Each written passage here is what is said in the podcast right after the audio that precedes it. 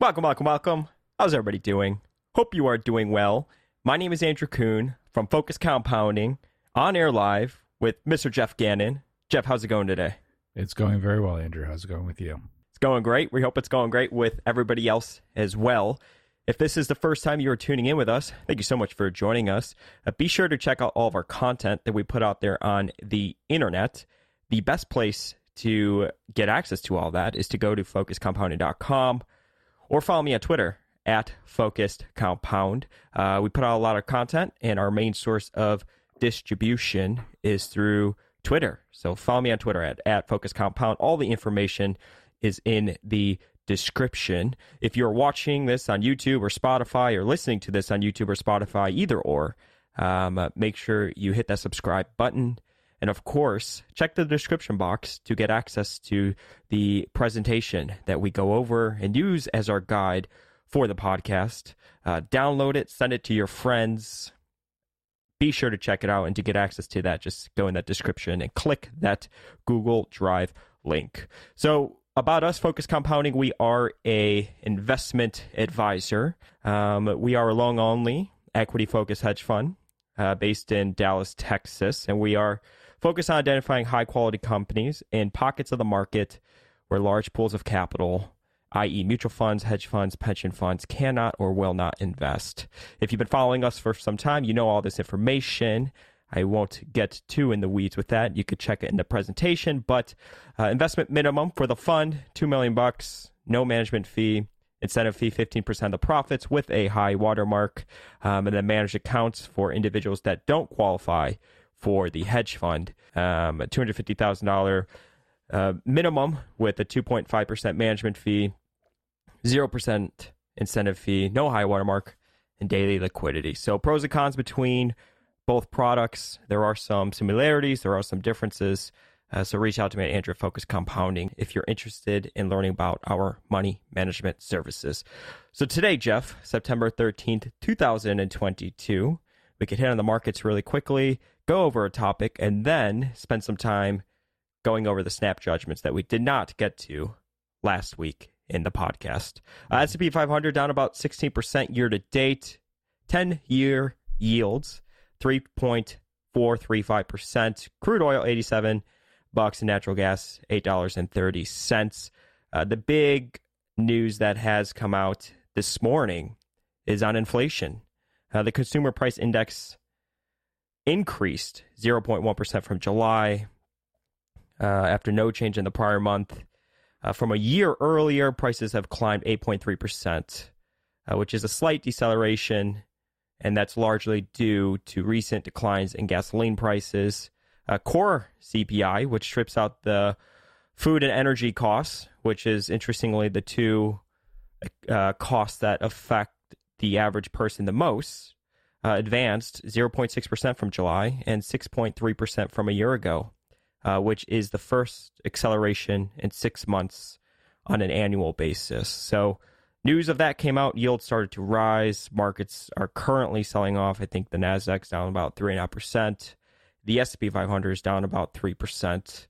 Um, so Jeff, I mean, I guess no surprise to anyone. Inflation doesn't seem to be slowing down as much. Right. Well, headline inflation, the consumer price index, is um, slowing down a lot, and consumers may feel a lot better because of seeing lower uh, lower gas prices which is a price that's very mm-hmm. um, visible to them, right? Whereas a lot of uh, other prices aren't so visible. Like I usually say, you know, I'd look at something like the um, sticky price inflation, which is pretty similar to something like core CPI, um, because I don't think that changes in i mean i don't even think changes in most goods prices are that important and certainly changes in in energy and food away from home and things like that, uh, food at home and things like that are um, they're very volatile. So you get a big increase in it and then you get a big decrease.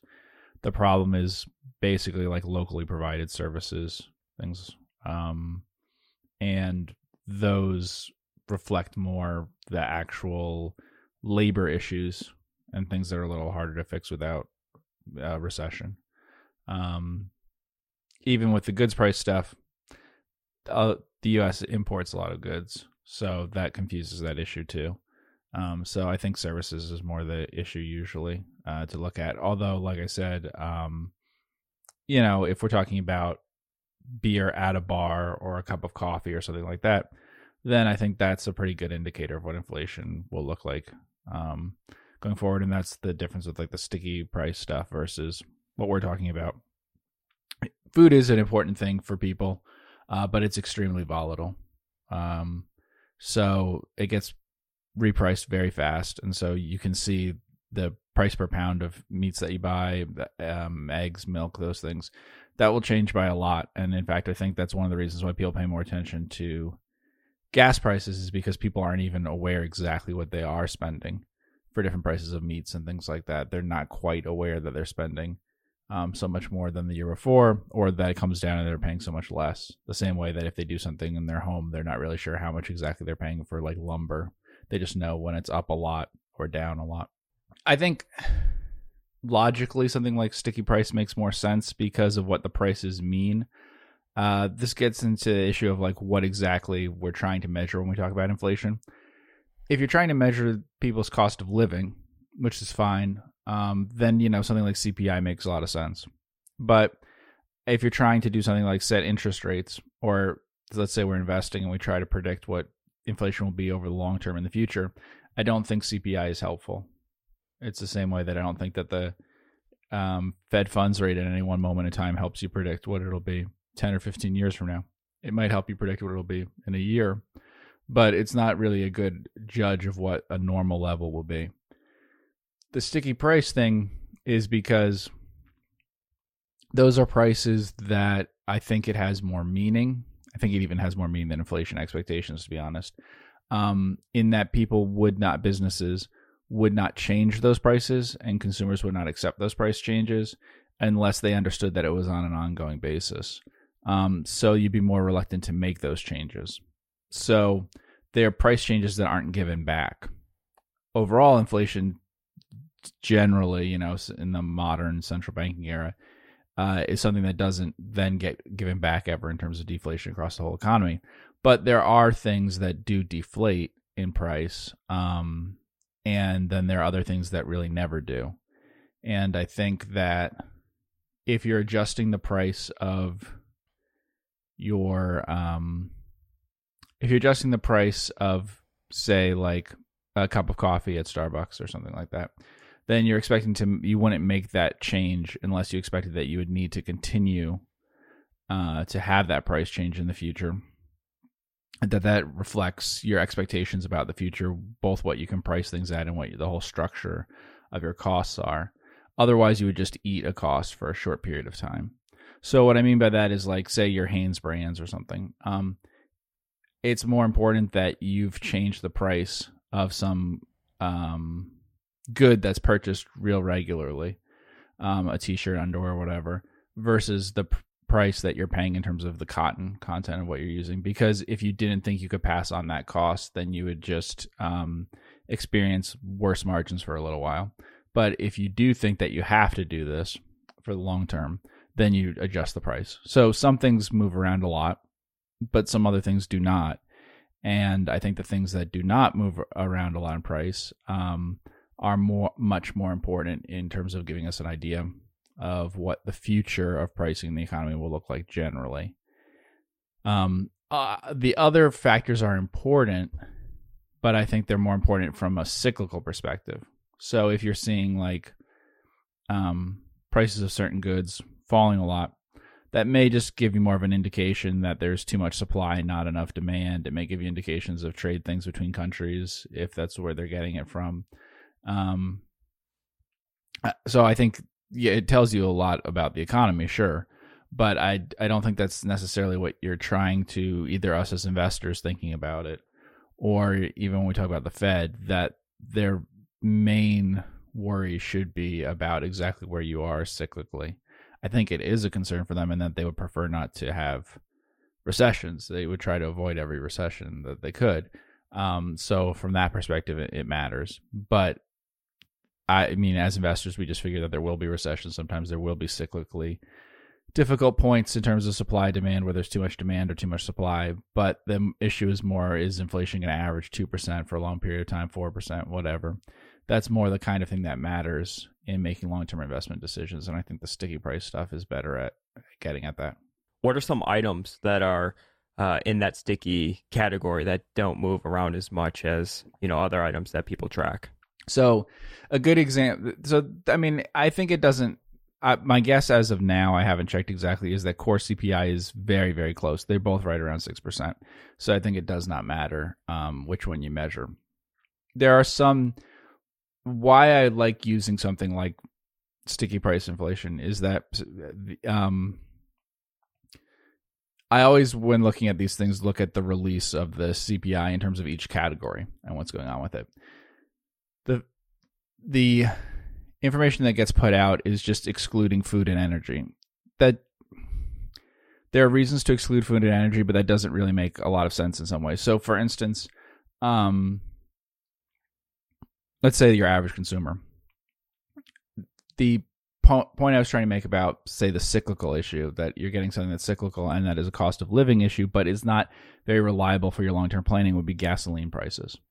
So, the price of the pump is going to have an immediate effect on you, but you can't make any long term planning based on it. However, you are also paying for electricity costs. Those are stickier, and those are going to matter a lot more for you in terms of planning for the future and what you're going to do, both for you and for businesses. Now, depending on what plans you have, they may be pretty variable, but they're not going to be as variable as gas prices as as gasoline prices. So, the other thing would be food. You can plan based on uh, what a meal at a restaurant costs. But you can't really plan based on what um, the cost per pound of beef or chicken or uh, cost of eggs or something like that is, because those things are going to move around a lot in price and even move around a lot in price versus each other. So, uh, but but the price of meals at a restaurant will not vary that much, uh, that dramatically, and so you can make plans sort of based on that or on delivery uh, or any of those things. So, I think those kinds of things change in price a lot slower. I mean, you can see that. Obviously, restaurants change their menu prices a lot slower than grocery stores change their prices. So that's one example. But also, um, there's you know examples in in other categories the same thing. Um, the so it's more of the breakdown on the category by category level. The other thing that I'm somewhat more not sure about using in some of these calculations is um I think that things that are purchased in cash um and that have sticky prices are probably the best. I think that when you introduce things that are bought on credit uh almost entirely on credit, I think that can add confusion. Um because when you, we see that sometimes when there's shifts in government policy, availability of credit, things like that. I don't know if that's as honest a indicator of long term expectations of the price. Again, it could be more like a cyclical sort of thing. Um, so a lot of stuff that we see with like housing um, is going to be affected by that. But there so so housing, cars, education, and medical um, are all going to be affected by things that I think could sometimes be a little different than if people had to pay for something in cash every day. So the ideal thing would be, let's say that you are uh, an everyday coffee drinker or something. That kind of price, I think, is really a good indicator because you're paying in cash every day for something and you kind of are expecting that price to stay exactly the same. And when it moves, it's probably not going to ever move back. I think that's usually the best kind of price to look at. Um, and then when you look at actual CPI stuff, just I would read each and every category because sometimes um, that's more helpful in understanding things for investors is what's going on in each category and um, what that means for the companies that you own or that you're looking at. Well said. Well said. So dealing with volatility, um, and then we'll jump into the snap judgments. So obviously, the stock market has experienced a lot of downside volatility in 2022. I had to add downside, Jeff, because um, people don't talk about volatility to the upside, of mm-hmm. course. Um, and that may seem abnormal, right? It's been an interesting year. Like I said, markets are down about 18%. where we stand here today. Um, but is that you know not normal, right? Or is that abnormal? Because the many months that led up to 2022 were just as abnormal in a different way. And of course, this is the way that people don't ever talk about. Uh, the market moved upwards, and when we're talking about the market, obviously the S&P 500. And on a Shiller PE basis, the stock market has been getting more and more expensive basically since about mid 2009. Mm-hmm. And, you know, when you talk about like abnormal, I think a lot of this just puts things into perspective, right? So you see the Shiller PE, we currently sit at about 29 times. This is the PE that Jeff looks at when he looks at the overall market. I mean, a normal PE is about, you know, 15 to 16 times. Um, whenever Jeff and I talk about normal valuations, it's always 15 times. And the point I'm trying to make is that things have been very abnormal this year on volatility to the downside. But of course, in 2021, things are very abnormal to the upside as well. The market from top to bottom never even fell even 10%. So there's nothing wrong with a stock market or a stock that is suddenly a lot more expensive. Sometimes it's well deserved. Um, and from the market market bottom in 2009, it wasn't unusual for investors' portfolio to have gained about 50% over the next 12 months. I think 2009 was actually one of your best years. Uh, it was yeah. a top year for you as well. And you had said that you were turning over your portfolio a lot because mm-hmm. a lot of the names that you purchased became more expensive and other things were getting super cheap. So you were turning over. Would you say that year was the most amount of turnover you've ever had in a year? Yes. Yeah. So Jeff has said that he looks for stocks that are trading for two thirds of his appraisal value. And when there are moments of volatility, is a good time to be able to take advantage of that. How are you typically thinking about the current volatility that we're seeing? How do you think about that as you're looking at new stocks? What are you currently seeing?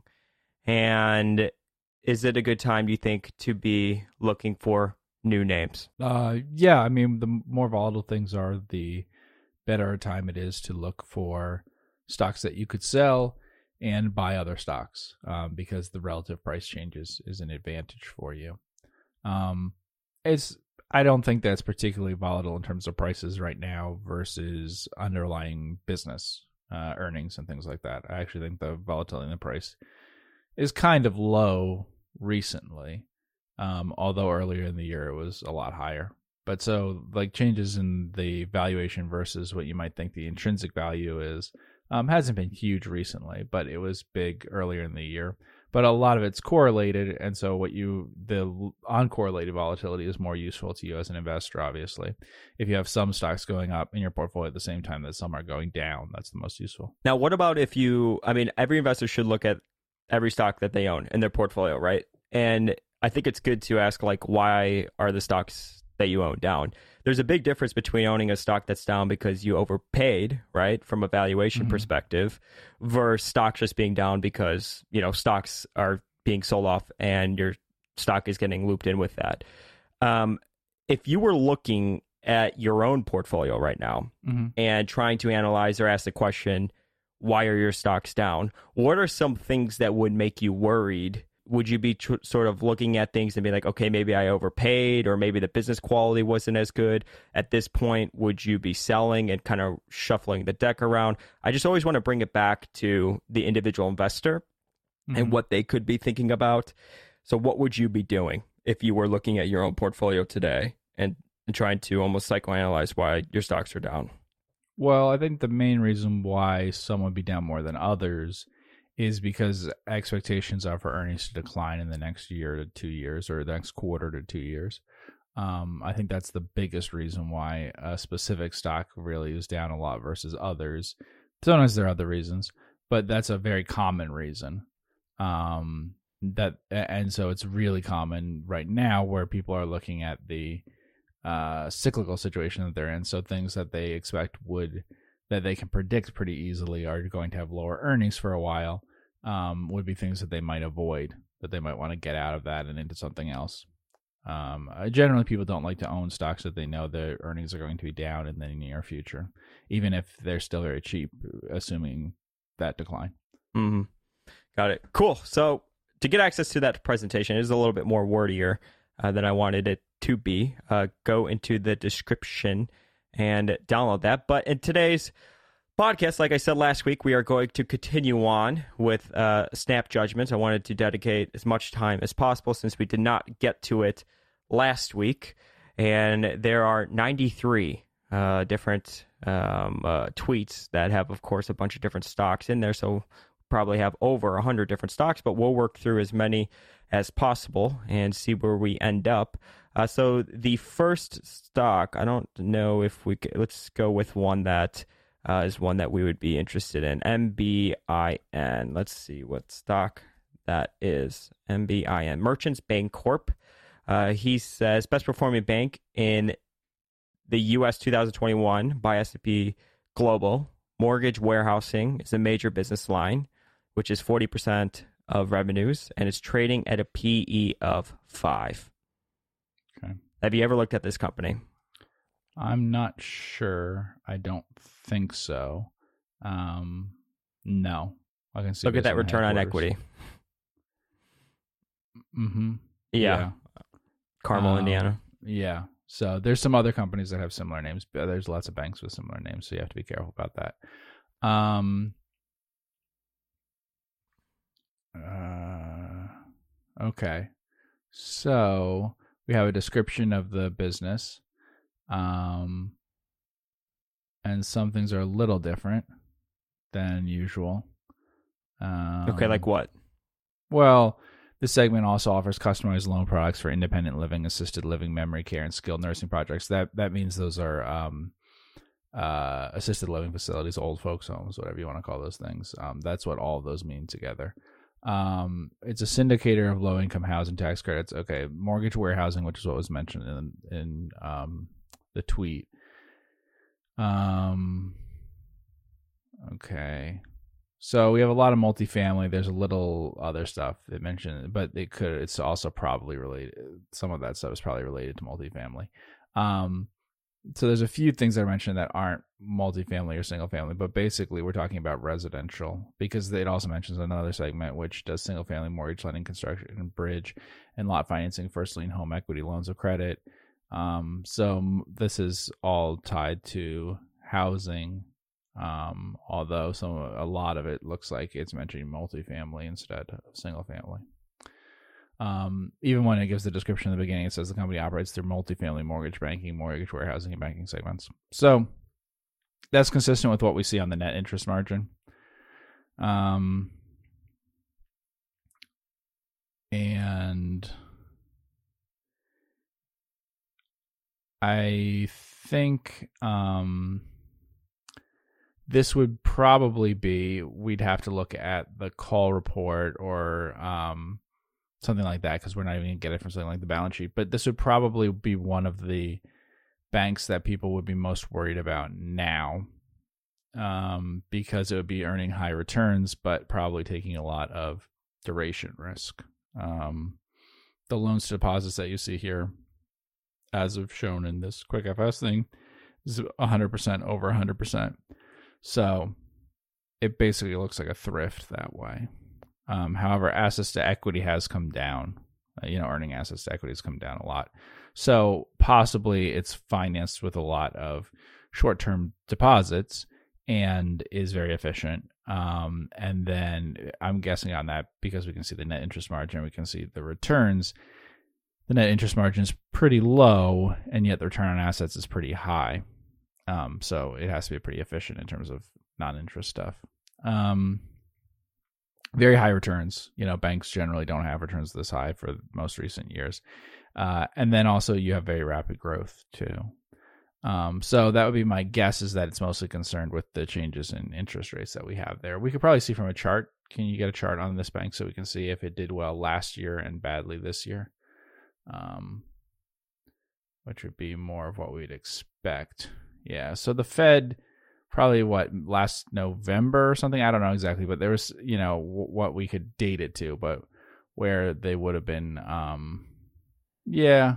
So this doesn't have a long public history. I was gonna say, can we see like a two year chart or something like that to see if there's anything? Sure. Um, yeah. No, there isn't a big reaction. Um, there's some, but it's not a lot bigger than other banks. So I'd actually say it's been pretty consistently cheap in the past too. Um, so obviously it has high returns. Um, so if things could continue as they were in the past, then it'd be worth a lot more than what it trades at. I mean, you can see what is it, two point uh, low two percent uh, return on assets. You leverage that up ten times. You're buying something at book value that's you know 20 percent return on equity or something like that. Um, so I, I would just think that it's probably what's in the portfolio that would be what would be concerning to people, but there could be other reasons. I don't know. So, some next steps you would take is to dive into the call reports, uh, see exactly what they're doing, um, and then from there, would it be learning about like management, the Um, culture, Well, sort of their thoughts towards lending, their thoughts towards risk, stuff like that? Yeah, actually, if you scroll down a little bit there, we might be able to see a recent. Uh, yeah, if you click on the Merchants Bancorp Reports second quarter 2022 results, I'd look at that right away to try to get familiarity with a company like this and see what it says. So if you just hold it there, I can look over. Okay, so here's one of the issues, which is what we were expecting. Total assets of 11.1 billion increased 15% compared to March 31st, 2022, and decreased 2% compared to March 31st, 2021. Um, so that's interesting. Net interest margin, okay. Um, what's the let's see, tangible book value, okay. So as expected, credit quality remains strong. Um, yeah, the company completed 214 million dollar commercial mortgage-backed security securitization of 14 multifamily mortgage loans. Um, so obviously, one concern could be that, like what we're talking about with the mortgage warehousing thing, could be that they're not going to that there'd be trouble securitizing some things um, in the way that they had before. Uh, yeah, they talk about their efficiency ratios, thirty percent, which is a very good efficiency ratio. Mm-hmm. Um, but like we talked about, it's basically you know you're you're dealing with something that's basically tied to mortgages here and um, multifamily, um, which are probably the th- I would guess the area that investors most want to avoid right now. That is that that you're going to get the lowest multiples on things that are doing mortgage lending for multifamily right now. Uh, I would think that that's got to be the lowest. I'm familiar with a bunch of companies that are pretty good in that area, and they're all have pretty low PEs. Not necessarily as low as this one. Why is that? Mm, well, there's a few reasons. One, I mean, they're carrying things on their books that are worth. I mean, they're they're marking them, but they're they're worth less than they were before because you have these longer term loans that are um uh that are now versus you know other things that you could get in the market not weren't at originally attractive uh yields. So basically, if these were bonds or something, they'd be showing large losses. Now, smaller banks don't report that as if they're having losses in the current period. They do report it and warning you that like tangible book value change and stuff. So for instance, well, this gives an example. It says their tangible book value was up 5% in the quarter, but some of them will mention that tangible book value is down, for instance.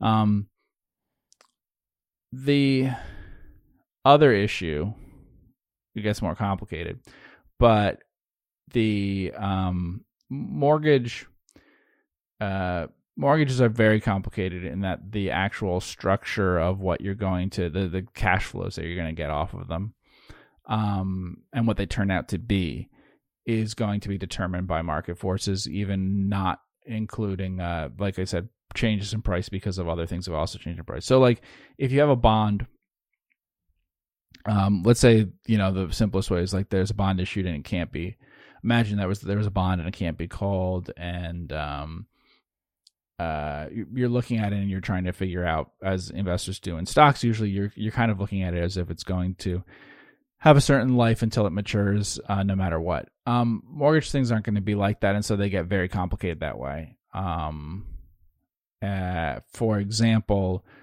like when we talk about the fed and quantitative tightening and all that it actually the the speed at which they tighten um, they have something where they can adjust to this a little bit, I guess, in their plans. But um, it, the the actual amount of tightening will depend in part on uh, how things are paid back and refinanced. Um, so, like if mortgages stay out longer, which may happen in some cases, um, then you're going to have a, a different. Um, uh, then you're going to end up ho- holding the uh, mortgages that you already have for longer without getting cash back on them. Um, mortgages are just very complex that way. So I don't think that's a big issue in what we're discussing about this bank. I just think it's something that people have to always be careful about. You don't know, uh, like when we talk about title insurance, for instance, I think that some of the safety historically in title insurance has been that there's a new mortgage on the same property pretty quickly. Um, if you had a period in which interest rates were higher all the time and prices lower, then I think that there could be larger losses in title insurance than there have been in the past, um, because it basically refreshes their risks that way um, without keeping things that are really old uh, there. And yet, um, it's because you're say you're doing a 30 year mortgage or something. The chances that it'll actually be 30 years are not very high. Um, so that's because of paying off early, refinancing, stuff like right, that. But they're impossible to predict. So you can try to model it out, but it's just it's not possible to predict it. So, um, and when you do mortgage stuff, obviously it's always in favor. I mean, mortgages that you could get in your house, for instance, if you're listening to this, um, is always in favor of the borrower. So whatever you choose to do will harm the lender. So if it turns out that you got a particularly good rate, you'll choose not to refinance, which will hurt the lender by locking them into a rate that's worse than they could get in the market right now. If you choose to refinance, you'll be refinancing because you've gotten a lower rate and they would have rather that you didn't refinance. So always what you're doing is is uh, exercising an option really that's against the lender. Um, so that's just something to think about with mortgages. In terms of this particular company, I can't evaluate it. It is interesting to note how quickly they've grown, which must be due to what we're talking about with the securitization and all of that. Mm-hmm.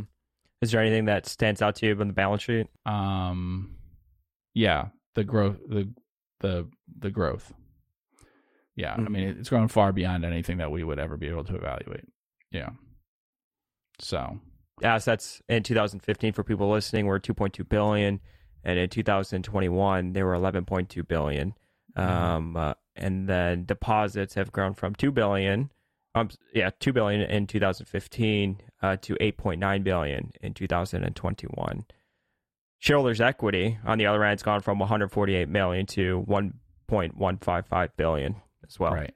And so it seems like in the last three, uh, last four years or so, they tripled or something, and that that was actually accomplished without a lot of um, recapitalization of the business. Although they also issued a lot of preferred stock, as you can see there. So if you look, you can see that they're um, issued a bunch of common stock earlier on. You see common stock went from 20 million to 135 million. But you also see that the preferred went from 42 million all the way up to 362 million. There's some logical reasons why a bank would issue preferred stock, um, even if the um, terms aren't terribly favorable for them. But uh, the amount of it here seems large in both of those cases. Um, although much of this financing has come from of the balance sheet growth has come from retained earnings uh, you know, just in that over that same period, about 400 million of it. Although, you know, 300 million came from preferred stock and a bunch from common stock too. Um, we can look at income statement so you can see what I mean. Um, if we look at like shares, diluted shares, you can see that they increased. Um, so they increased by, I don't know exactly what that is, but more than 25%, um, for instance. So that's very rapid growth. Just overall, it's had very rapid growth. It's it's a, the earnings have grown faster than other things. But if we look at the balance sheet again, we can see, um, you know, you have um, items like the total assets, for instance, growing at pretty high rates. Um, you know, uh, in very recent, well, no, in almost all periods, they're growing faster than I would necessarily feel comfortable analyzing. And if you know, um, they have key ratios. And why is that? I don't know that I would be able to analyze something growing faster than twenty percent a year. Um, it, it's probably happened with some companies that it, it's okay for a long period of time, but if you maintain a growth rate of twenty percent a year for three years or more, or something, it'd be hard, really hard for me to evaluate. So much of the things that you're doing are very recent. It's hard to evaluate things that are very recent there. Um, there's not a great history, I think, of financial institutions, uh, insurers, or banks uh, at going at rates of 20% or higher for meaningful periods of time. So that would also be a difficult part of it. But if it's lumpy, so you have 20% for one year or two years in a row, and then you contract it other times and things like that, it's not necessarily a problem. Even if you look at the history of Berkshire or something in their insurance things, they've probably grown at 20% a year for five years or something, but then they'll grow at nothing or contract for a little while. Um, yeah, if we look at key ratios, I guess it'll have the growth um, rates so we can see, yeah, year over year growth and we could use like gross loans. Uh, earning assets is the easiest. Total assets, earning assets should be really, really close. They are. So you can see 19%, 25%, 14, 66, 52, 17. So the issue mainly there is the 66% and 52% is just very hard to evaluate. Um, something that grew that fast. So, and that period was what 2020, 2021 or 2019, 2020, 2019, 2020. Yeah. 2019, 2020. Yeah. Yeah. So, um, yeah, it's just it's, this is probably something that I can't evaluate to be honest. But do you have a preference to banks that securitize assets, um, like their loans, versus ones that don't? I mean, do you have any general thoughts on that as a business model for a bank that is doing a lot of lending? Yeah, I generally prefer that they don't. They're not on either side of securitizing with anything. I mean, Car-Mart started securitizing and stuff, but uh, yeah, if if I had my preference, I would prefer that they don't participate in loans um, done by others or buy things that are made by other banks, um, and that they don't uh, themselves securitize things and sell on to others. I would rather that they create loans to keep on their own books. Basically, um, that would be my preference. Is that from like an incentives perspective? Where a bank, if they're going to have to keep it on their own books, their own loans, they're going to eat what they kill. They're probably going to be much more thoughtful in theory about the types of loans that they're making. Uh, yeah, but I mean, then the argument against that is, well, what does it really matter what loans you're making because you're passing them on to other people, so you're taking less risk. You know, same with an insurance thing or something. Let's say you make a lot of um, uh, you underwrite a lot, but then you pass off a lot onto reinsurers. You cede a lot of business and stuff like that. Um, I, I I'm not, um, I, I don't know how much of the business in cases where we're talking about where you are securitizing stuff is as lasting. So it, could be more temporary that way because you just have to do a higher volume of business overall. I mean, we could get into like the math behind this, but basically, the easiest way to grow your balance sheet over time um, and grow your business over time with the banking stuff would be let's say you're making very long term loans and they're large ones and then you're holding them yourself um, in terms of how much interest income you're going to get over time in terms of how much your balance sheet that takes up that's going to on average take up a lot over a long period of time because not that much of it is coming back to you uh, each year so it's just more sustainable that way in terms of a smaller volume that you have to do if you're doing a uh, if you're doing more stuff that isn't being kept on your balance sheet for long, and it doesn't have to be securitizing and stuff, it could just be things that are being paid back very rapidly too. Um, then obviously you have to do a really really high volume of business relative to the actual balance sheet that we're seeing. So the actual amount of transactions and stuff is going to be pretty high. The actual number of loans that you're making and all of that is going to be really high. Um, this bank obviously has terrific returns since over the period that we can look at here. I mean, it, it you know, has really nice returns on assets, and then you leverage that up, and you get these really nice returns on equity. Um, and it's done it with a very low net interest margin. Um, so everything about that would look really attractive. Um, I just don't know that it's something that I could evaluate, and uh, you'd have to read about it and learn more. Mm-hmm. Got it. Okay, let's do this one. Whether he would break his 10x sales rule for something like Visa Let's look at Visa, see where it's currently trading. Uh, price of sales, Jeff, 15 mm-hmm. times. EV to sales, 15 times. Um, current PE, about 30 times. EV to free cash flow, 27 times.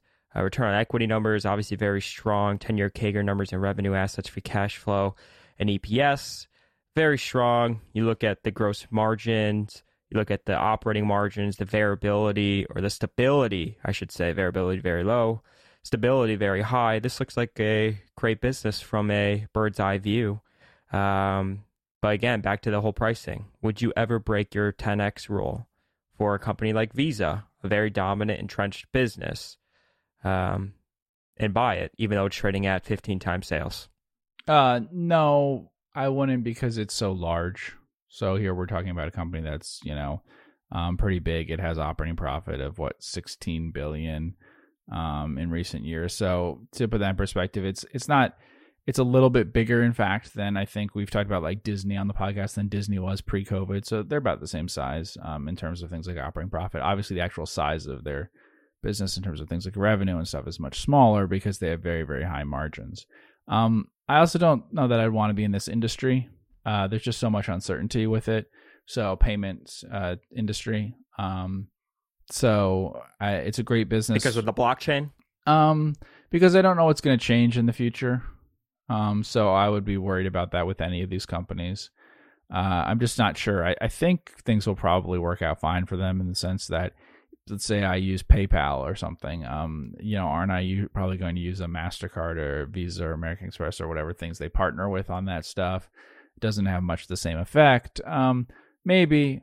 Uh, you know, I, I really don't know how a lot of these things will work in the future, and that's one part of banking and uh, financial stuff generally where there could be a lot of changes over time. So I guess I would worry more about that with this um, company. Uh, just that it's maybe in an industry where the durability and everything wouldn't be as exciting for me. Uh, and then in terms of the price to sales, no, I would never pay a price to sales that high.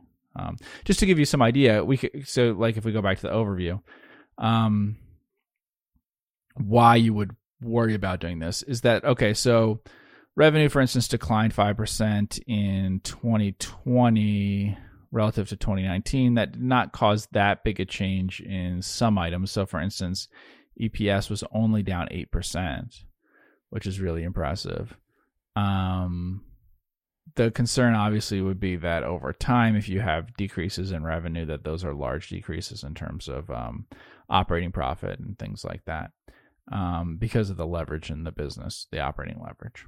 Um, but you know, it it looks like a good business and everything. No, I would I'd say don't ever pay more than ten times for any business, um, because this requires you just to understand. This requires that you keep almost all of the um the all the revenue as profit. I mean, that's the only way that this can really work.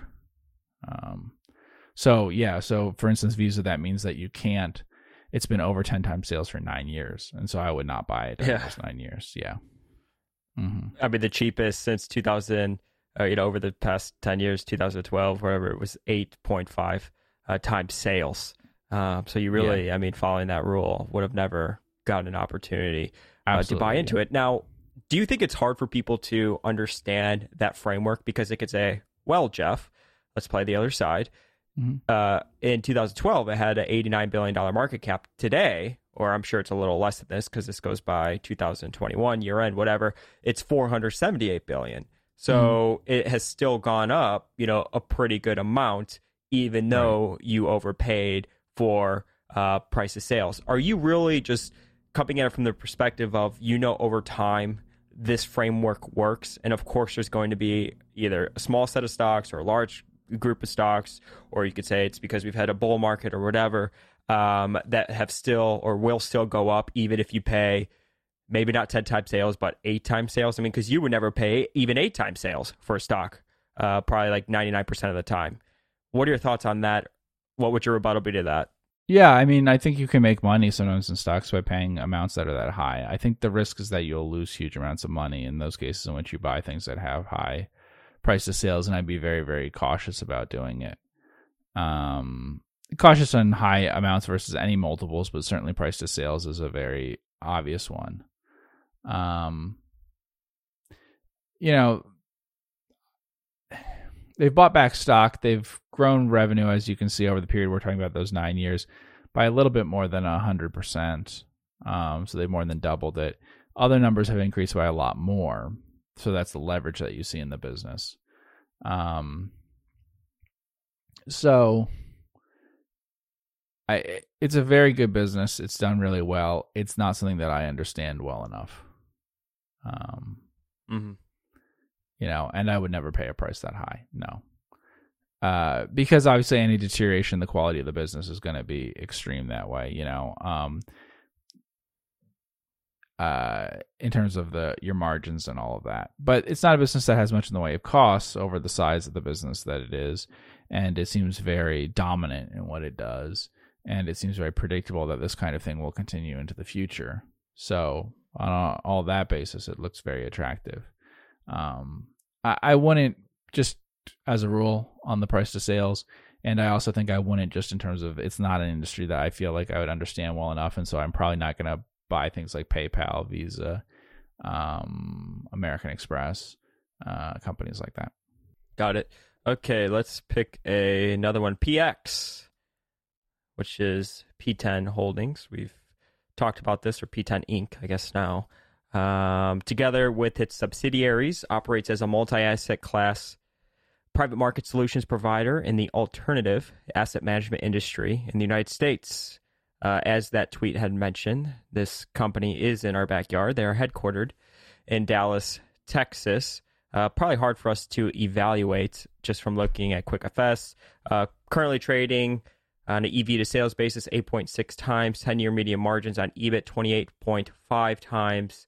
Um, revenue's gone from 45 million in 2019 to 151 million in 2021 they, if I understand their business correctly, a huge part of it is acquiring other asset management firms and being thoughtful about how they acquire it. Basically, they're buying the management fee business.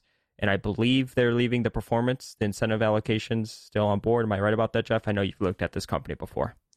Yeah, it's way outside what I would be able to talk about. Um, it's just, you know, alternative asset management. Um, investment funds, things like that, are just way outside of what I have a understanding of in terms of being able to evaluate them as businesses. I would never be able to do that. So it's just, you know, I mean, we can look at the numbers, but I certainly can't evaluate it as a business or what its future would be. This one would be the people involved with it, the cap allocation, things like that you'd want to learn about and get comfortable with. It's just an industry that I don't think I would ever invest in just because I just have no ability to understand um, where their you know future fees are going to be and things like that. So I, I really investment management business we're in it, but it would be hard for me to invest in companies that are in it. Got it. Okay, let's see. Let's go on to another stock. Let's see. Um, oops, you said profitable. Yes, we like profitable businesses. Let's pull up this one.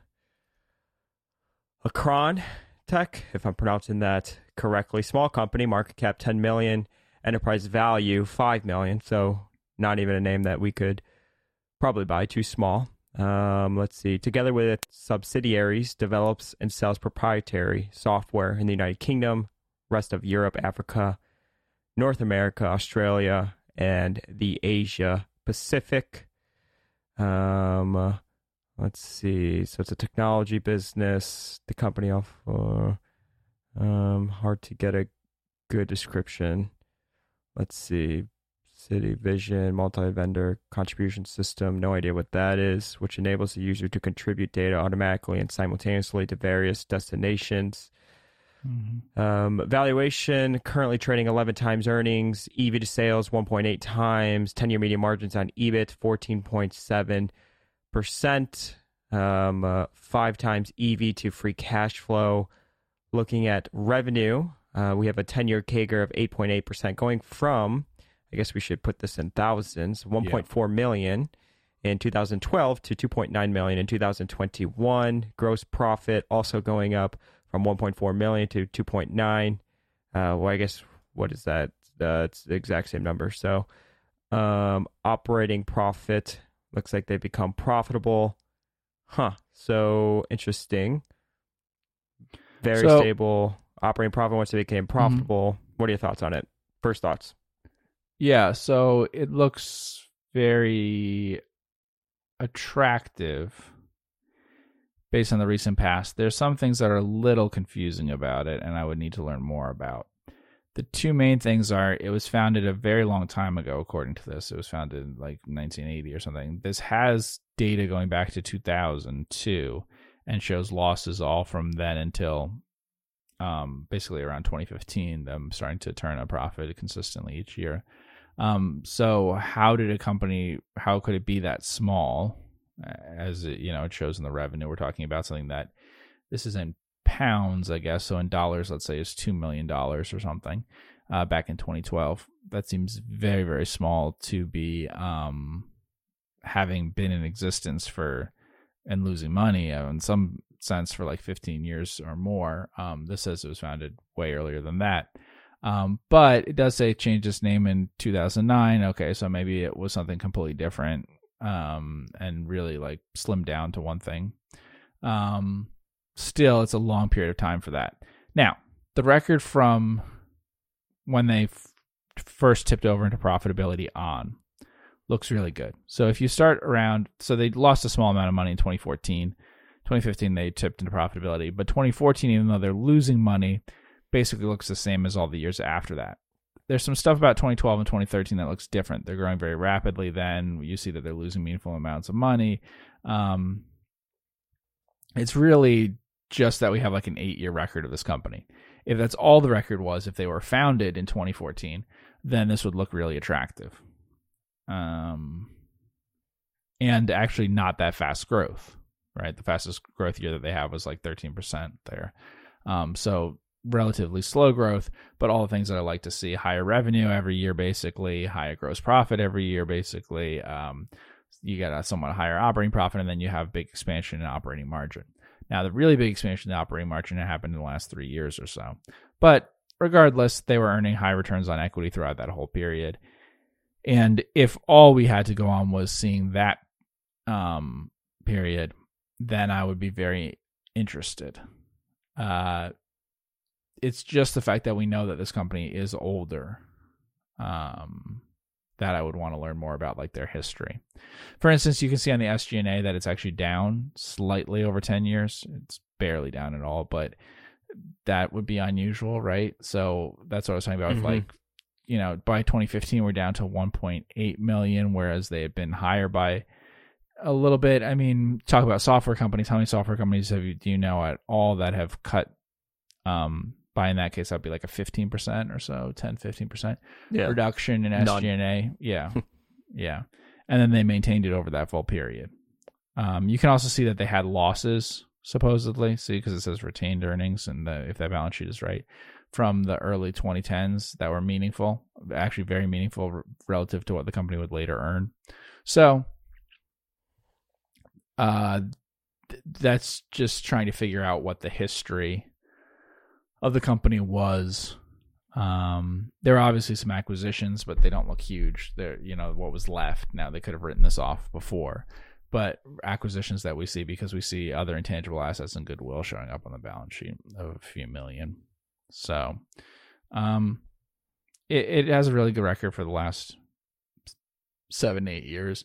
And I'd just be curious about what it looked like before then, because it seems to have kind of shrunk down from something and then to have gotten a lot better after that. And I'd want to know what that is and whether there were uh, changes in the company for different reasons, stuff like that. Uh, it has a lot of cash relative to market cap. Just looking at this from like a top-down view, I mean, low beta, low share turnover, lots of cash. SG&A is basically uh, been the same, but you know, declined, but largely the same. This kind of looks to me like it's a uh, controlled company or something like that. Maybe like a large shareholder or mm. Something like that. It seems to have all the hallmarks of it. Five point three million in cash. That was as of the end of 2021. Uh, so five point six uh, was the peak. It looks like. Yeah, total liabilities is 1.8 million. Um, it has really no assets um, to speak of. If you look, the actual invested capital in the business is basically nil because it shows so uh, it shows assets of 8.5 million, but 1.7 million of that is goodwill, and then 5.6 million is cash and equivalents. So that right there gets you to 7.3 million, let's say, um, which would mean that there's a tiny amount of this other things that are showing up that are showing up as like other assets and accounts receivable, but those are basically all offset by accounts payable. Um, there's also another line, other current liabilities. I'm not exactly sure what that is, but if we assume that that's related to the the business, which probably is, um, then that would more than offset everything that's in the business. There's the tiniest of capital leases. So I would say that really it has no assets invested in the business at all on a net basis, net tangible assets. So theoretically, returns on on capital and things like that would be um you know capable of being infinite. Let's look at the cash flow statement. Anything that sticks out to you here? Um I wonder what that other is. Um no. Really nothing sticks out to me except the same thing we talked about before. You see a shift in the business um, that happens later uh, where the um, it starts to generate 2015 which is when it starts to consistently generate net income. It also starts to generate both cash flow from operations positive and free cash flow positive. We would almost never invest in a company that on a consistent basis is cash flow from operations negative. Um, that's very risky. And this company was negative in that respect, not just on a free cash flow basis, but actually just not even generating cash flow from operations, meaning it was burning cash all the time um, before 2015. And then after that, it's consistently profitable on that basis. In terms of free cash flow, we can see the average is about for the last three years has been pretty steady and at about 1 million. So your stock without the cash is trading about at 10 times cash flow from operations, which is in this case about the same as free cash flow because there's no um, investment in the business. Uh, so you're like a PE of 10, so to speak, and uh, an EV to to cash flow from operations from free cash flow. They're the same thing basically of about five, like it shows there. So I think that um, you could say the stock trades at a P of about, as it shows 11 here, a P of about 10.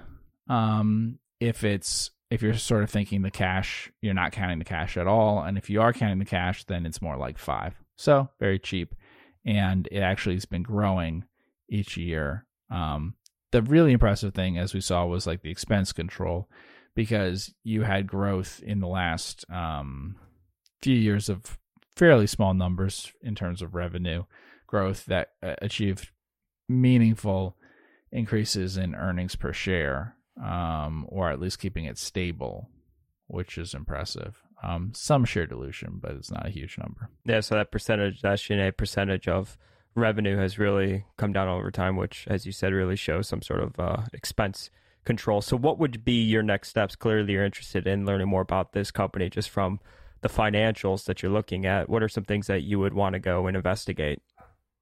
oh, I'd want to investigate about the customers and about the product because there's not a lot to go on here. But given the size of the company, the description, those things, it would seem that they probably, and this could be wrong, but you would assume they have a very small number of customers and good product economics.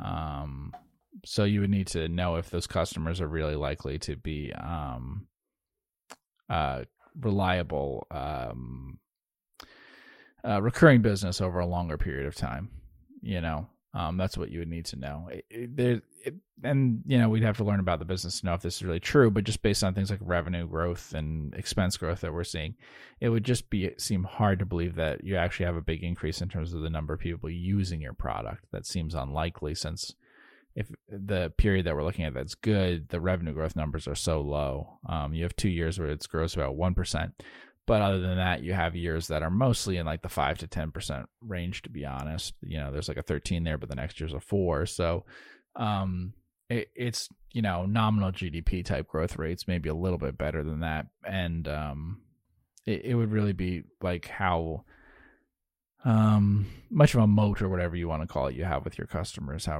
um locked in they are to things. Mm-hmm. Got it. Cool. Uh, we can go back. He also asked for Bouvet, which is uh, we could do two um, international stocks. This trades in Norway.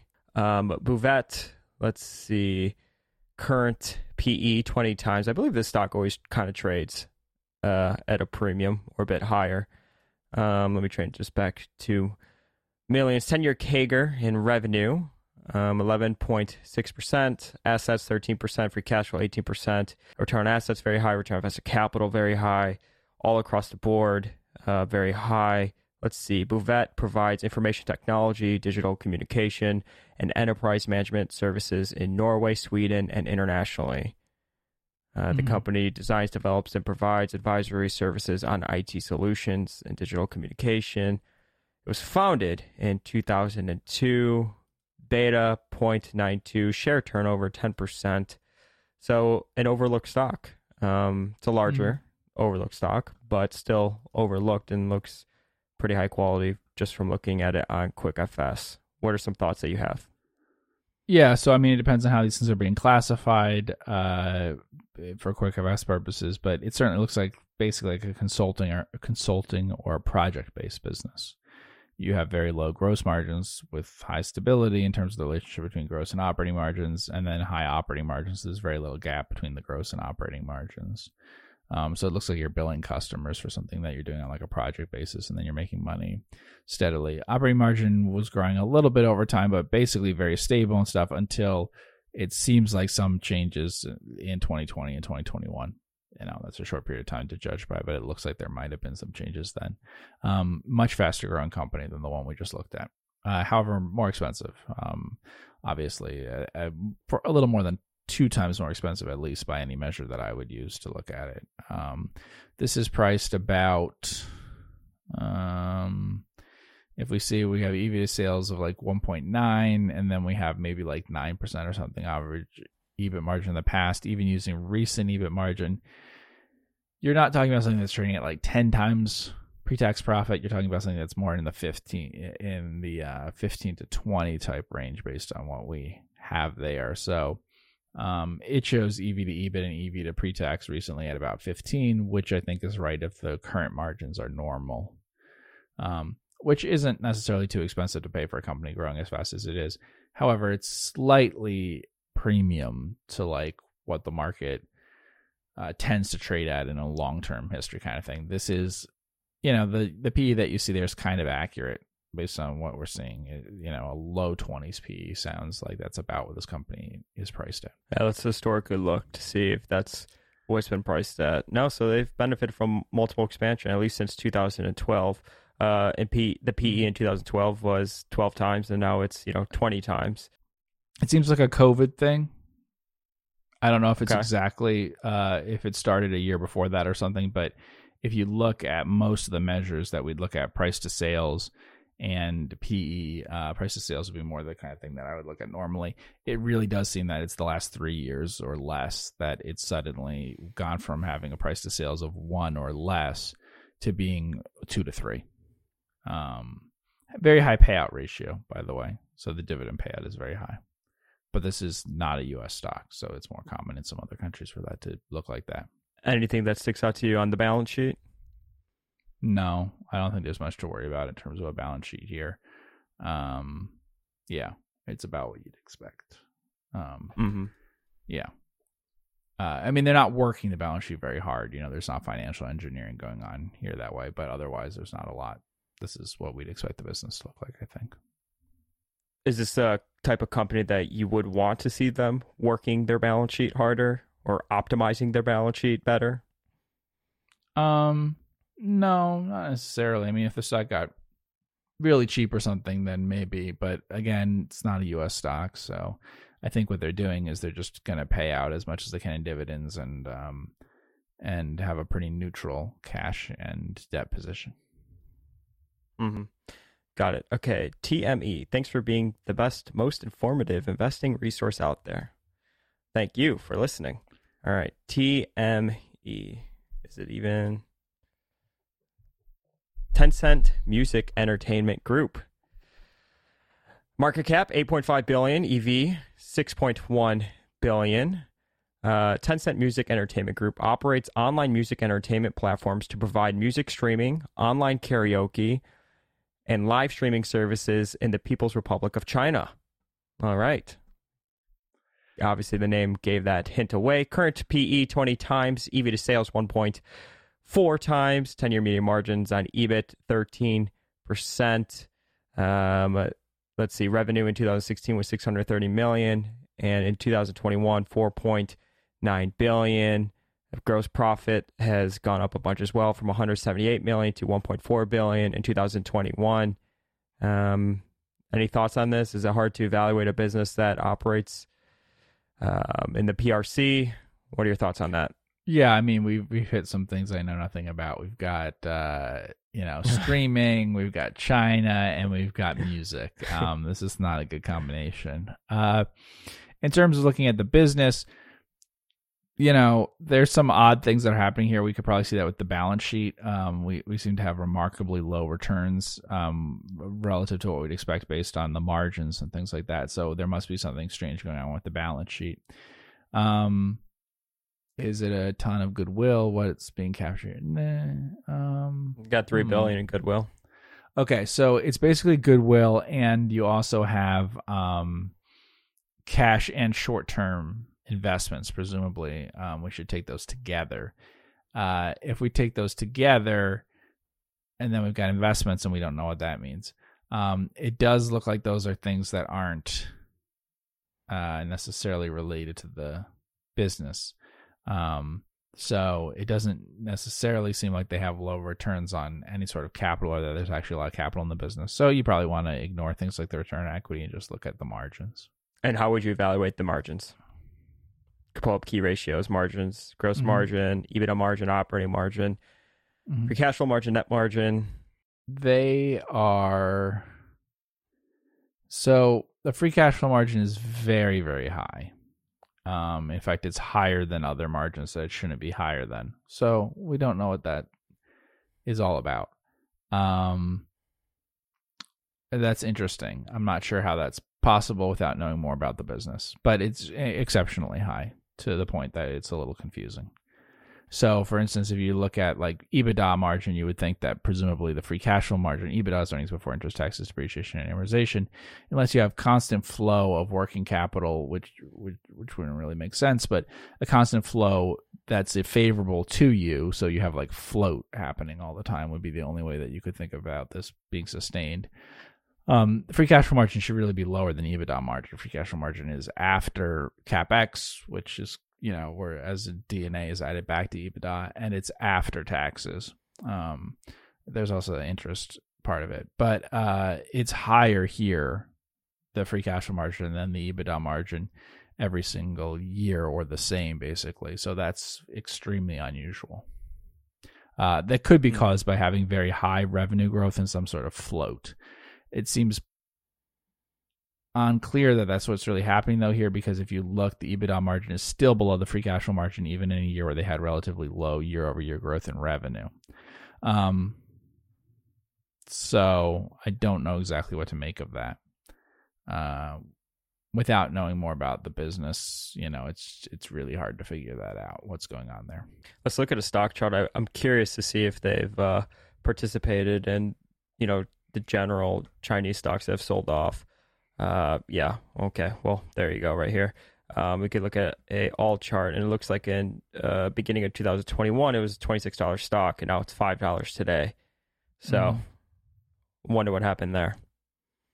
Yeah, and I guess, um, but yeah, uh, based on the record that we see, we could look at quarterly, but based on the record we see, um, you know, it, in terms of the financial results, it would suggest that there's something else that's the reason why it's sold off, which could be related to concerns Mhm. about, you know, Chinese stocks that way. Well, that's a pretty easy explanation. The revenue growth has been negative for the last three quarters. So Mhm. if you see. In fact, it's been quite largely negative. Um, gross margin, those held up pretty remarkably well. Um, so that's not, uh, you know, it. I don't know. I mean, obviously, we don't know the business. It's pretty scary to go from having grown thirty percent a year for several quarters in a row to then there's only one quarter in between where you grow 9% year over year and then you're you've got negative revenue growth and accelerating negative revenue growth um, that's pretty dramatic so we've talked about this with any of these like covid type businesses and stuff like that where they have this rapid growth and then they um, shrink and there's almost no year there's almost no quarter in between um, you go from you know peloton or something rapid uh, revenue growth to rapid revenue contraction almost overnight. Um, so this could be something like that where it was uh, driven a lot by COVID. Mm-hmm. Got it. Tough to evaluate without knowing more, I guess, right? Uh, Bucks. Have you looked at Buxton recently at all? Butler National yeah. Corporation, $71 million market cap, $102 million EV, PE seven times, EV to free cash flow.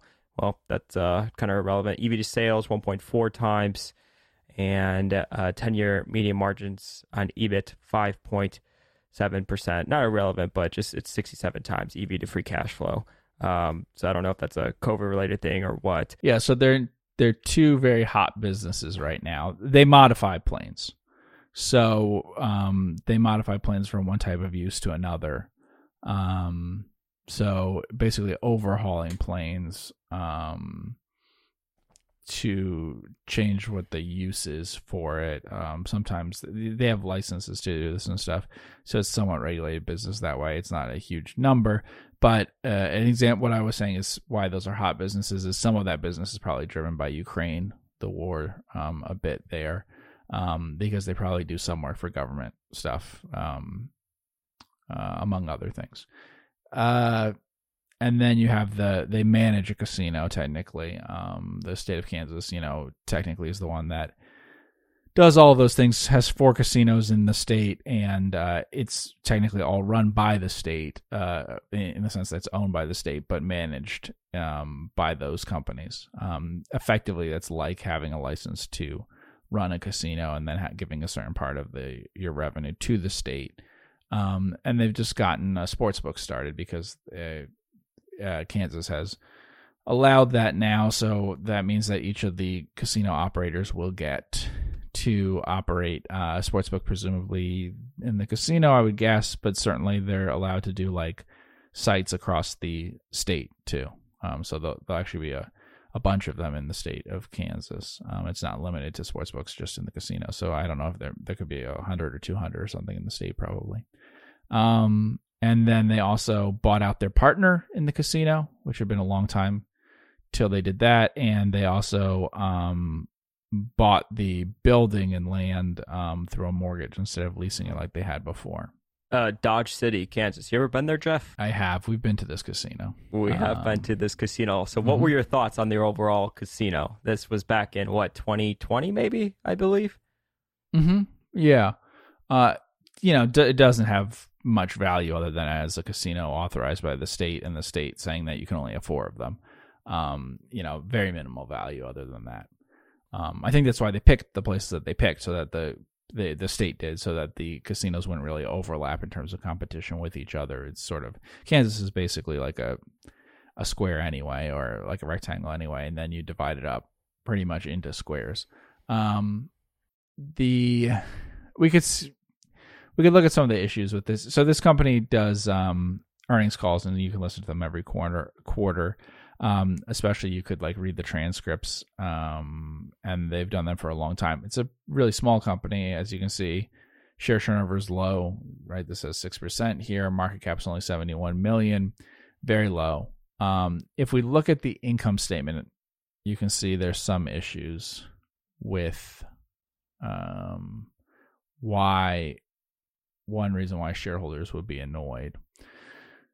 You can see down there at the bottom, shares diluted went from 59 million in 2013 to 75 million most recently. Um, that dilution is really, I think, what annoys shareholders, um, among other things. The company always talks about spinning off uh, the business into two parts and says maybe in a few years or something, but I don't know that they'll ever do it they did do some of the things recently that they talked about, like um, you know, buying out their partner and, and um, ownership of the the property themselves. Um, so there's all sorts of things to like about it, I suppose, on a quantitative level.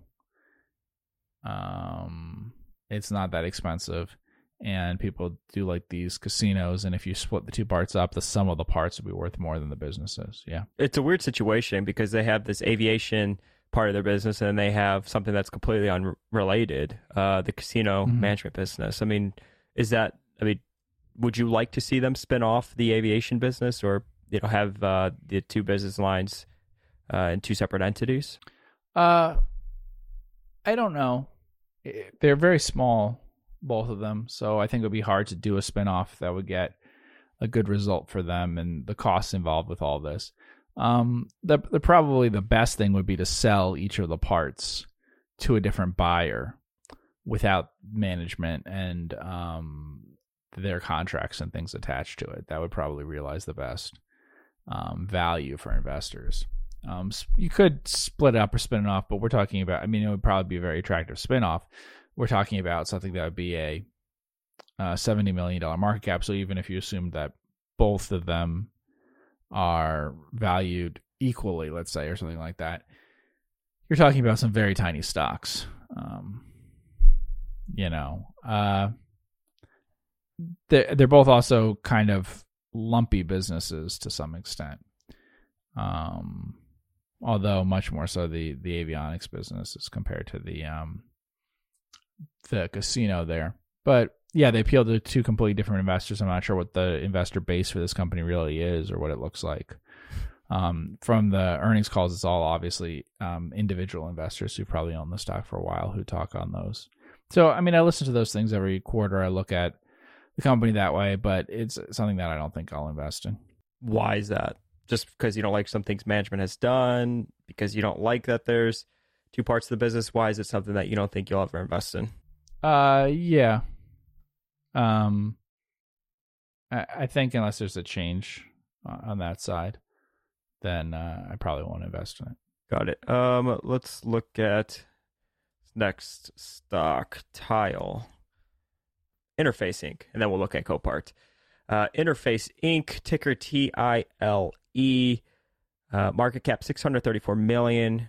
Uh, they do have debt. EV is 1 billion. Uh, price to earnings 10 times. Uh, let's see. What do they do? Modular f- flooring company designs, produces, and sells modular carpet products primarily in the Americas, Europe, and the Asia Pacific. Looking at the return on invested capital, looks uh, like a pretty cyclical uh, from that perspective. Uh, EV to sales 0.8 times, 10 year median margins on EBIT 9.2%. 10 year CAGR on uh, revenue has gone from 932 million to 1.2 billion in 2021, which represents 2.3%.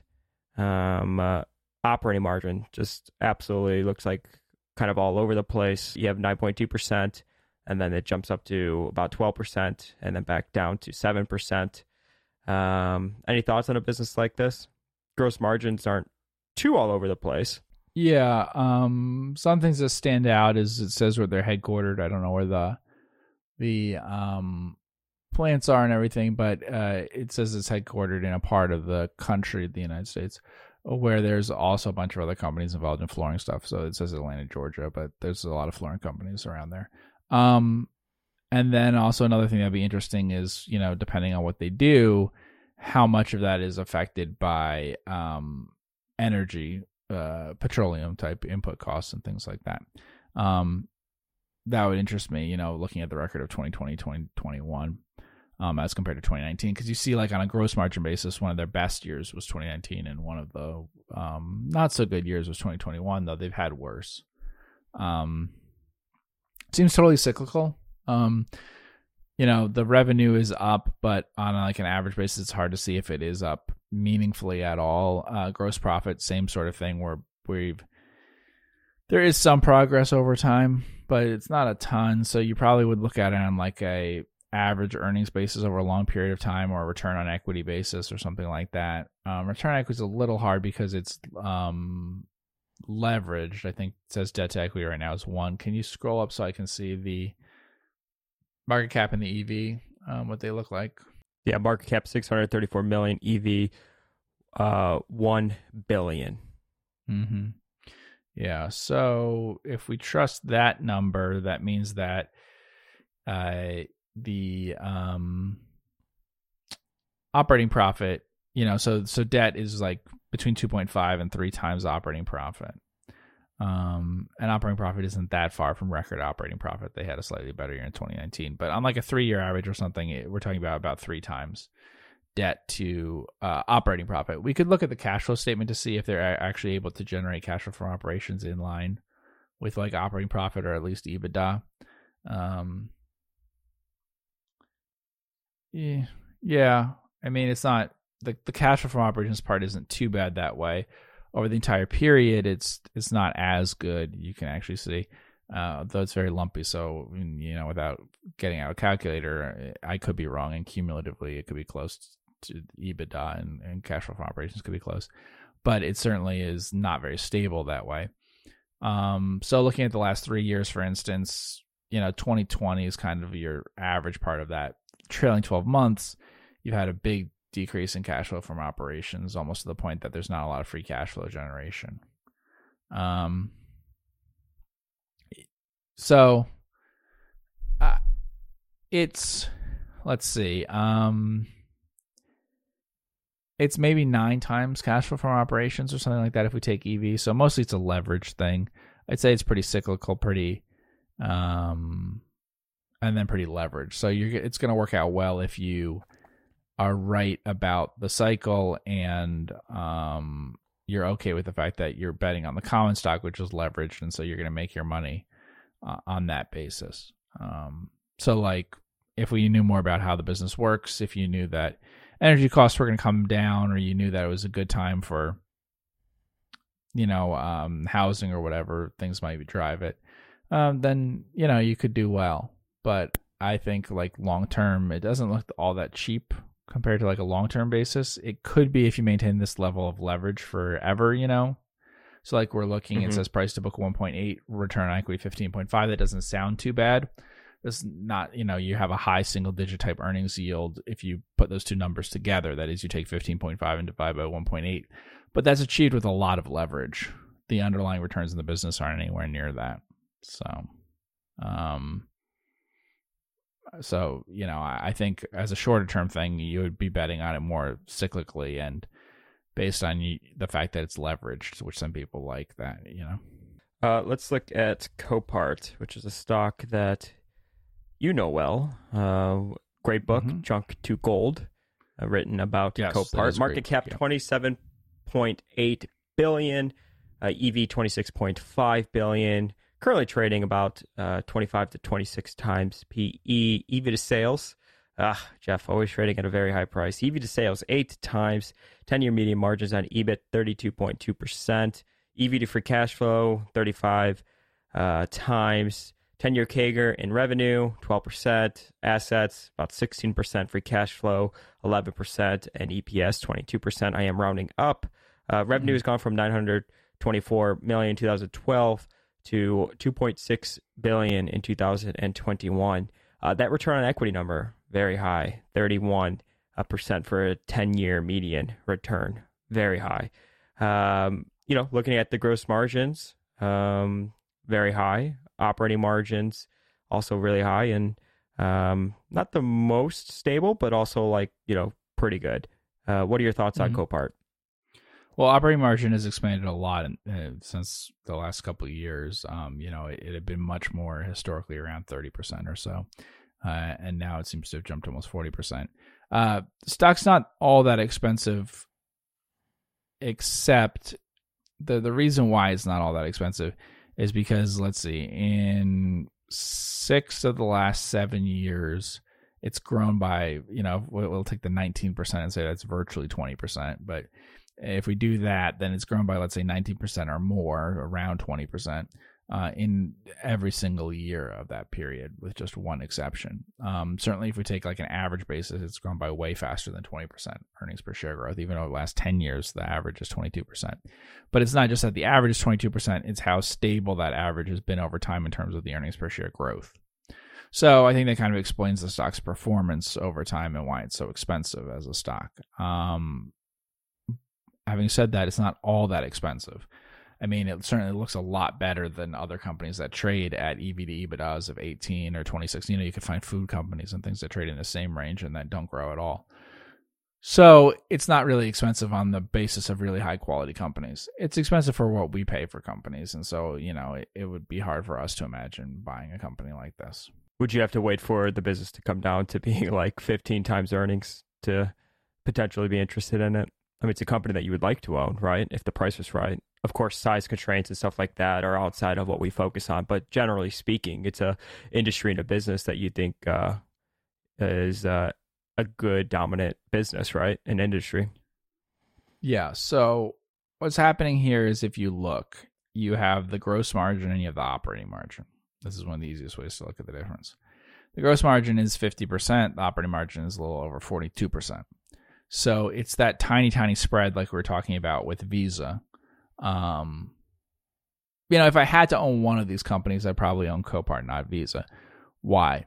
Um, because the size of this business is so much smaller.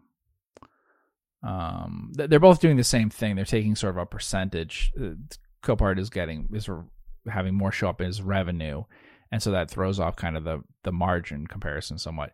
But they're basically operating a marketplace in which they're taking a small um, percentage of the profit, and it's growing over time what they're getting. Um, Visa is so huge, and Copart is compared to that relatively small that I'd probably be more interested in Copart that way. And then also Copart is trading at like lower price to sales and, and ratios like that too. Um, not low ones, but lower. Um, I, I, don't think it's a crazy price for it or something like that. Uh, you know, I, I can't complain that it's overpriced, but you know, it, it's not a value stock. Um, mm-hmm. Yeah. Did they ever buy back stock? Yeah, they've bought then, back stock. Yeah. Uh huh. Yeah.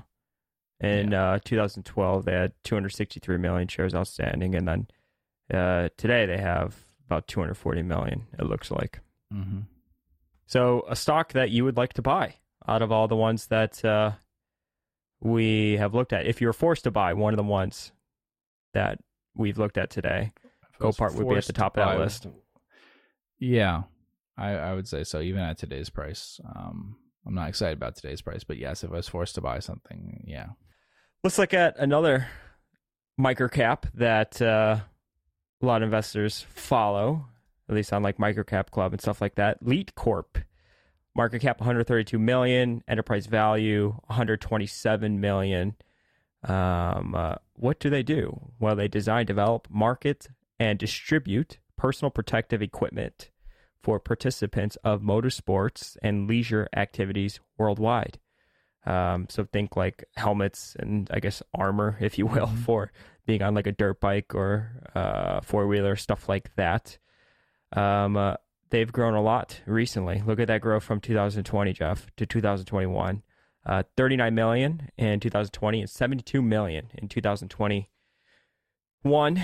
Uh, gross mm-hmm. profit went from 17 million to 31 million. Um, what are your thoughts on this? This would be it'd be tough to evaluate like that operating profit, like what's normal going forward, right? It looks like from 2018, 19, 20, um, it was 2 million, then went to 6 million in 2020, and then it just exploded to 17 million in 2021. Yeah. I think, first of all, you probably aren't surprised I'm going to zero in on the fact that the company's founded in 2001 is headquartered, yeah, in South Africa. Um, but where's it listed? Is it just over the counter in the US, but it's actually listed in South Africa? Um, so that'd be one thing I'd be interested in. If it's an over the counter stock in the and if it's just over the counter in the US and it has a listing in its home country and the share turnover is 25%, then it might be less overlooked than it appears to be. Um, so that's interesting. The other thing that's that obviously the big thing that stands out if you look at this um, uh, 10 year summary as very unusual, you'll see is the gross margin. So the gross margin is good, or you know, it's fine. But what's interesting about it is that the gross margin has declined virtually every year. It increased slightly from 2012 to 2013, which actually was the year in which the revenue was down. But what's interesting is that you consistently have, like 2014, you have revenue growth, but gross margin declines. Then 2017, big revenue growth, 23% revenue growth and yet margin gross margin is down 3%. 2018 big revenue growth and margin is slightly up. Uh, then pretty good, and then margins down. Very good and margins down, and then incredibly good, up 88%, and margins down on gross basis. And yet, in those years, generally, I won't bore you with each year, the operating margin is generally up, up, up. Very interesting pattern, very unusual pattern. Um, and so I'd have to read about it to understand what the company is doing. It certainly seems like so they talk about distributing and stuff like that. Are they acquiring things and doing things in uh, different areas that's greatly mixing the product uh, the that's greatly changing the product mix? It certainly seems like there's got to be huge changes in sales mix here. Um, otherwise, they don't really understand what's happening.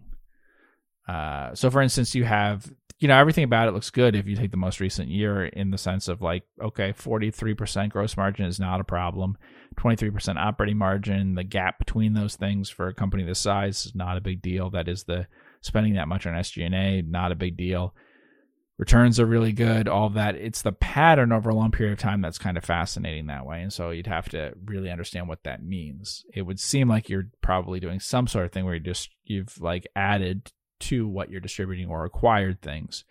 Um, we could look at like cash flow statement or something like that to get some more ideas on that. But okay, um, can you give it to me in thousands? Sure. Yeah. Yeah. So, um, you are generating some cash flow from operations. Uh, this is complicated, and I don't want to sound negative on things here.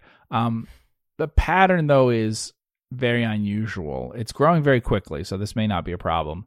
But in terms of when we talk about earnings quality, this is a situation in which the earnings quality, in terms of the uh, one of the general checks about earnings quality you can do is compare cash flow from operations to reported items like net income. Um, it would seem that usually you would want, let's say, cash flow from operations to not be all that different than than um, operating income, EBIT.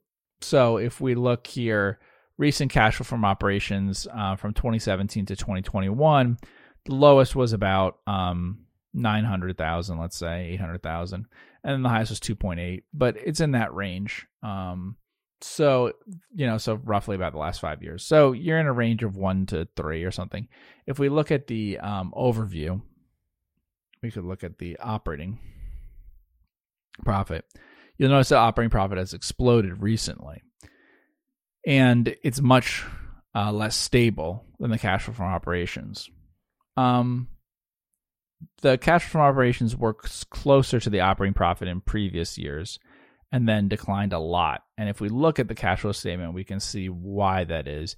It's because of changes in working capital. Um, so they've added a lot to working capital. So, for instance, you can see that the entirety of their increase in 2021, and actually, or we could say the last 12 months, either one works, um, went directly into working capital. Uh, so everything they earned actually reported as earnings. You can see like um, 12 million. Um, that went into an increase uh, in working capital, which is why their cash from operations generation was lower. And then when you factor in the capex, actually some more money went into this business rather than coming out in the form of cash. If we look at the balance sheet, we can see what that is. Um, in terms of what items have gone up a lot, and it would seem the items that have gone up are inventories and accounts receivable, which is what we would expect. Um, accounts receivable have gone up even more than inventory, actually. Um, inventory has gone up less than three times. Accounts receivable has gone up um, about four times. So that's not that weird in terms of your increase in your sales. However, I would point out that it is faster than your actual increase in your sales because we know that the sales increase was only like 100% or so over the time, maybe 1.5 times. And we're talking about items that are growing three to four times. So again, sales mix things, they've definitely changed uh, you can see that accounts receivable just exploded in the last two years. It never went up before then. Likewise, inventories were pretty flat and then they exploded in the last few years. So there's something about the business model that I don't really understand about what's really changed in the last two years, but there's been a huge increase in accounts receivable and inventories. So a big increase in the um in the the uh, business that way. Accounts payable though also is increased. So it's not like they've necessarily tied up all that much more on a um uh, net basis in terms of what, what's tied up in the business. However, I would point out that over the last couple years, the money hasn't really like been generating free cash flow for them to take out or anything like that. It's all gone back into the business. You can tell that. So they've had a rapid increase in their business um, with lower gross margins and higher operating margins, and it hasn't yet turned to cash. But when it gets to a flat growth rate in the future, the expectation would be then you'd see a bunch of free cash flow for the business.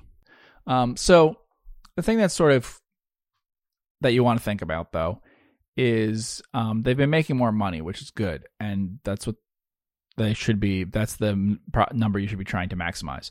So over a long period of time, it would make sense to try to maximize like operating profit, and these decisions may make a great deal of sense in that. Having said that, if you're increasing inventory, increasing receivables uh, faster, that is these things than sales, and you're increasing uh, and you're lowering your gross margin, that is a possibility that that's helping you sell more things. Um, if you're slower in collecting payment and your pricing is a bit lower, um, and you have a wide selection of things on hand, that can all help drive sales. Um, which is fine. That can be a good strategy to drive sales. Um, it's just that that may help explain why you've been able to drive sales as well as you have. Uh, also, the increase in the revenue and stuff was happening from before COVID. Um, it accelerated a lot during COVID, but it was happening before then. Um, so I'd mostly try to figure out like what's different about the second half of these 10 years than the first half. They only have one year where they grew at all in the first half. Um, the business size looks very stable in the first half and it's lumpy in terms of like revenues down a bit, then it grows, and it's down a bit, but you're in about the same place. So you have very flat but wobbly, you know, five year period in the beginning, and then you have this very rapid trajectory of the last five years. So to see if something has drastically changed, because if you get back to where you were in the first five years of the 2010s, um, then you, you've paid way too much for this stock if you buy it today. But if it looks like it's going to be for the last few years, then it's a good deal. Um, and then the other question is just like what it looks like when it does slow down, because it is increasing things about the balance sheet and stuff so rapidly that it'll be interesting to see what happens, how much inventory they have on hand, and things like that when um, they do get to a slower growth um, situation. But if you grow at the rates that they've been growing from 2017, it doesn't even matter that much if you turn it into cash right now. You buy the stock, and even if you don't get any free cash flow for the next five years or something, if you're growing the business 20% to 90% a year, then you're going to be such a bigger company down the road that you've invested in that when it eventually converts some of it to free cash flow in some form, it's going to be a lot just because the company's so much bigger. So it's not something that you necessarily have to worry about that you're not generating a lot of free cash flow right now, especially because the um, it's not like that this company has debt and stuff. Let's look at uh the stock chart. I know that the, the stock is obviously gone um pretty crazy. So it looks like yeah, 2018, 2019 we're in the two dollar range, and now it's 10x and at 22 bucks uh, per mm-hmm. share. So it's at quite the run. Yeah, I mean, it, but let's look at the um, QuickFS. Let's see. It's okay. If we look there, um, you know, you got a 10x in operating margin in about the same period. You know, mm-hmm. there was really no EBIT profit before about 2017. The only time in which they really started turning one that could be at all meaningful is 2018. So it's just three years, it's gone up 10 times. So I don't even know that the stock has necessarily gone up all that much different than the EBIT um, of it has. And that's when you see how much leverage a business has like this in terms of uh, sales volume relative to the, the size of the operation. You know, if you have a 2% margin, then you're, uh, and you go to a 20% margin, then you have the explosion that you saw there. Uh, earnings per share is up 50 times in the last five years. Is this a company that you would be interested in? Too fast, too much asset growth, uh, South I, Africa, stuff like that on the balance sheet would worry you? I, I don't know enough about what has changed um, in the uh, in the last few years versus what it looked like before then. So it would really have to be how different is the business from earlier than it is now is it just that we're seeing the same name and stuff, but they've completely changed their strategy of the last five years or six years or whatever versus the all the years before then? Because you can see on a bunch of different measures that this was not a company that was you know, even turning a profit, much less like creating a lot of value or something up until the last, you know, at most six years, five, six years. So it all would depend on if there's been a drastic change in strategy and whether I like that strategy and could count on it in the future, you know? Cool. Well, I want to thank everybody so much for tuning in with the both of us. Uh, thank you so much for sending your stock picks in. If this is the first time you are tuning in with Geoff and myself, uh, be sure to hit the subscribe button wherever you are listening or watching. Uh, if you're interested in learning more about our um, money management services, reach out to me at andrew at focusedcompounding.com. You could also go to the Invest With Us tab at focusedcompounding.com uh, to get more information on that. But uh, generally speaking, the best way to start that is to reach out to me at andrew at focusedcompounding.com. I want to thank everybody so much for tuning in with the both of us. Thank you so much for all the support. We will see you next week. Take care.